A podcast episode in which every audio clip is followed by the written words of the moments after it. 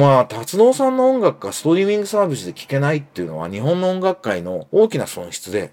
ね、Spotify なり Apple で聴けば世界中の人が聴いてくれる可能性があるわけじゃないですか。エンターテックストリート、音楽プロデューサーエンターテックエヴァンジェリストの山口典和です。このポッドキャストはラジオトークアプリから Spotify、Apple Music などにも配信しています。あなたがお聞きになっているサービスでぜひブックマークをお願いします。えー、今とこれからのエンターテインメント&テクノロジーのホットトピックスについて一緒に考えていくこのプログラム。今週も気になった記事を紹介、ちょっとした僕なりの解説を加えていこうと思います。短い時間ですがどうぞお付き合いください。ということでいっしゅうかんのご無沙汰でした。皆さんお元気でしたか？えー、僕は元気に休館日もちゃんとみっかかんふつかかんか作りながらも相変わらず会食は続いていて、ちょっとここでは語らないんですが素晴らしいいろんなお話をする機会が、えー、素晴らしい先輩とか仲間と会って出会いもあったりしてとても楽しい一週間でした。あとはニューメドのマンコミュニティで月にいっかい勉強会、月にいっかいゲストを招いてっていうイベントをまあ最近はずっとオンラインでやってるんですけども、えー、今月のテーマは音楽出版権ビジネス最新事情っていうテーマでした。で、あのもう最近僕はアジェンダーとか企画は任せてる感じなんですが、その飯島くんっていうあの若い音楽業界の外の人、これから音楽ビジネスやりたいなと思ってる非常に優秀な若者がですね、アジェンダを作って、えーと、進行してくれたんですが、もうそのテーマ設定がすごくて、放送局系の音楽出版社がタイアップ楽曲の出版権を持つっていうのは課題ではないか。課題点問題点の中に作家側に契約先の選択余地がない場合があるとか、なんか作曲家育成が続いてないとか、契約期間が長いとか、なんかこれじゅうねんまえに言ったら業界のタブーだったことを普通にこうプロジェクター資料、プロジェクター資料とかアジェンダ資料に書いてあってちょっとドキドキしましたね。まあ飯島くんはね、あのワッキーと脇田隆と週一でクラブハウスをやって、それをポッドキャストで配信したりとか、彼自身がミュージックビジネスニュースウィークリーっていうね、ミュージックビジネスをまとめた素晴らしいメルマガやってて、僕も重宝してるんですけども、すごく上手に資料を作ってくれていて、でもまあ、ニューミドルマンコミュニティで結構いつもで踏み込んだ話してんだなっていう、これ業界でタブーと昔は言われてたようなことをみんなにシェアしてしまっている自分は、これで良かったんだろうかとちょっと思いながら、え、でもにじゅうにんぐらい弱ぐらいかな。で、ディスカッションみたいな感じでやると非常にあた問題が整理されて、あとね、やっぱり客観的な、よく知らない人と話すとかをすると整理できるといいなと思います。えっと、そのコミュニティのレポートは、えっと、多分、ニューミドルマンコミュニティのノートに載ると思うので、ぜひチェックしてみてください。えー、それから今週のニュースで、まず、ニュースピックスで、あなたの知らない日本カルチャーの超巨大市場って、これはすごくいい記事でしたので、ぜひ見てほしいんですけども、プエルトリコ人アーティストのバッドバニーっていう超人気世界的なアーティストなんですけども、にせんにじゅういちねんにリリースしたヨナグニというシングルがヒットチャート入ったと。ヨナグニってヨナグニ島のことで、ミュージックビデオでは日本食レストランで食事する、バッドが食事してるシーンとか、ポケモン ゴー のタトゥーを入れてるっていうのがあって、で、アウトドではなんか本人が日本語で歌っているっていうね、で、アニメのキャラになって桜吹雪を歩くっていう、まあ非常に日本のサブカルに対するリスペクトがあるんですって、僕も知らなくて確認しました。面白かったです。まあ、スペイン語圏って、まあ、にねんにいっかいぐらいグローバル大ヒット出るんですよね。スペイン語の曲ってね。スペインだけじゃなくて、まあ、むしろメキシコと南米が中心で、あのネイティブでよんおくにん以上いるのかな、スペイン語圏って言われていて、ここのトップアーティストが日本のポップカルチャーのファンっていうのは、まあ、素晴らしいことでありがたいことで、こういうのもっと日本、ジンアーシュがコラボするとかね、活用していくってことを考えたいなと、えー、勇気の出る記事でした。えー、それから、ヤフーで山下達郎さんの、えー、インタビューが載っていて、これ内容素晴らしいので、ぜひ読んでいただきたいです。あの、僕らの世代は日本のロックミュージックの黎明期で、さんじゅっさいから先のロックシンガーの展望なんてなかった。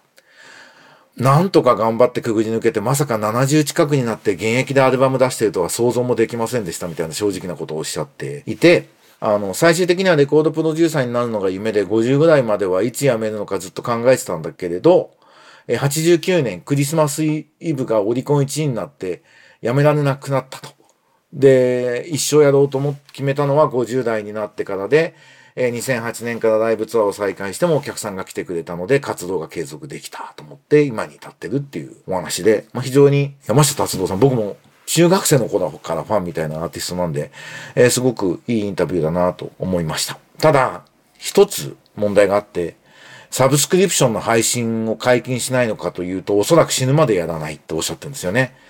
だって表現に携わってない人間が自由に曲をばらまいてその儲けを取ってるんだもの。それはマーケットの勝利で音楽的な勝利と関係ない。本来音楽はそういうことを考えないで作らなきゃいけないのにって、これものすごい認識間違ってるんですよね。あの、ラジオや シーディー ショップっていうね、達郎さんがプロモーションなんかで大切にしてきた音楽メディアのテクノロジーによる進化系なんだと。ストリーミングサービスっていうのはっていう、その構造をぜひ理解していただきたいですね。野地優子さんっていうね、僕と同い年のもうベテランの音楽ライターの方がインタビュアーでよく見たら、もうおじさん説明してあげてよって記事読みながら思ったんですけど、まあ、達郎さんの音楽がストリーミングサービスで聴けないっていうのは日本の音楽界の大きな損失で、ね、Spotify なり Apple で聴けば世界中の人が聴いてくれる可能性があるわけじゃないですか。で、シティポップって今更言われてもっていう気分は僕も、当時シティポップって言葉ね、あんまり一般的じゃなかったんで全然わかるんですけど、ともかく触れる面積を増やしてラジオにかけるみたいなことなんだっていう、なんか理解の中でテクノロジーと付き合っていただきたいなと、この記事を読んで思いましたし、そういう、ね、この達郎さん影響力あるからインタビュー読んで、若いミュージシャンが、やっぱそうなのか、俺も シーディー でやろうみたいになったら最悪なので、ぜひテクノロジーに関する理解をしていただけるように僕も頑張っていかなきゃいけないなと思いました。ただおっしゃってる内容は記事自体は非常に興味深いものなので、ぜひ読んでみていただきたいなと、まあ、こういう方が日本の音楽界をまあ背負ってきて活性化してきて、本当に日本の財産ですよね。っていうことを改めて思うような、こういうふうにものすごい音楽愛があって、本当に音楽詳しくて、で、才能ある方が丁寧に、丁寧に、それこそ職人芸的に音楽を作ってるっていうのが、まあ日本の音楽の価値なんだろうなということは、えー、改めて思いました。それからもう一つ、こんな記事がありました。えー、これは シーネットジャパンかな。トルコ企業、軍用ドローンを無償提供。ウクライナを支援するリトアニアの募金活動を受けと。リトアニアの人々が軍用ドローン、バイラクル ティービーツー を購入してウクライナに提供するために、クラウドファンディングでごひゃくまんユーロ、約ななおくえんの募金を集めたみっかごにあたる現地時間ろくがつふつか、製造元のトルコ企業は代金を受け取らずに無償でいっきを提供することを明らかにしたという話で、これまあちょっと美談風な記事になっているのと、クラファンでお金を集めて寄付するってなんか今時のにじゅういっせいき型のなんか戦争だなみたいにも思えると思うんですけれど、これまあ非常に難しい問題で、リトアニアなんてもうほぼほぼ当事者に近い、僕ら日本人とは距離感が歴史的にも物理的にも違うんでね、まあ第三者とも言えないようなポジションなんで難しいんですけど、基本的には僕らがやるべきことはウクライナが勝つように応援することではなくて、ともかく停戦、一旦まず戦争をやめて話し合いにモードに切り替えるようにどう仕向けるか。そしたらとりあえず人死なないんで一旦。で、話し合いでの解決を時間かかっても探っていくっていう方向に持っていくように、それこそこういう、なんていうの、クラウドファンディング的なパワーは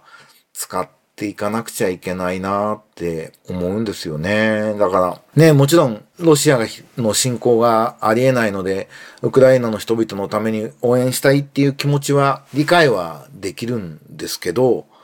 特にね、まあ第三者は、まあリトアニアの人たちはもうほぼほぼ第三者じゃないぐらいの距離感だとは思いますが、やっぱり戦争をどうやって終わらせるかっていうか止めるかっていう方向で考えたいなと思います。ちょうどみっかぐらい前にノートに佐藤勝さんの本を、えーと、紹介しました。まさにウクライナ侵攻について理解できるのにすごくいい本だと思うので、その本もぜひ読んでいただきたいですし、その僕なりのまあ、解説というか意見みたいなものを書いたので、ぜひ読んでいただきたいんですけど、要するに僕は悪にも論理はあるっていうそのノートのタイトルはしたんですね。ウクライナ侵攻をどう理解するかっていう時に、もう悪魔だ何考えてるかわかんねえ死んじまえみたいな発想になっても多分良くなくて、悪い人には悪い人の論理があると。いう、これプーチンの野望っていうタイトルの本なんですけど、権力者たちの内在論理をつかみ取れというあの帯にタイトルがついてます。残虐なロシア、悲劇なウクライナだけでは見えない真実があるんですよということが書いてあるわけですね。だからぜひそれをこの本も読んで、なんか関心がある方はできるだけ重層的に理解するっていう方向にするといいんじゃないかなと思います。で、あの微力ながら僕は仲間たちと一緒に音楽の力でウクライナの市民を支援するチャリティっていう、えっと、ホームって曲をコーライトで作家たちが作って、英語バージョン、ウクライナバージョンってあるんですけど、で、著作権、原版権含めて全額 エヌピーオー を通じて、向こうの医療施設だとか、市民の役に立つところに全額寄付するっていう活動をやってます。あの、各週サブスクで聴けるんで、ホームっていう曲を一回聴くとね、それは れいてんいちえんとかになりますけど、ウクライナを民衆を助けることになるっていう活動をやってますので、ぜひチェックしていただけるとありがたいなと。聴いてみてくださいイコール支援してくださいということになります。ということで、今週はこんな風に、えーと、ニュース解説、ちょっと社会問題なんかも含まれてしまいましたが、えー、いかがでしたでしょうか。エンターテックエヴァンジェリスト、山口紀一のエンターテックストリートでした。また来週お会いしましょう。それではお元気で。バイバイ。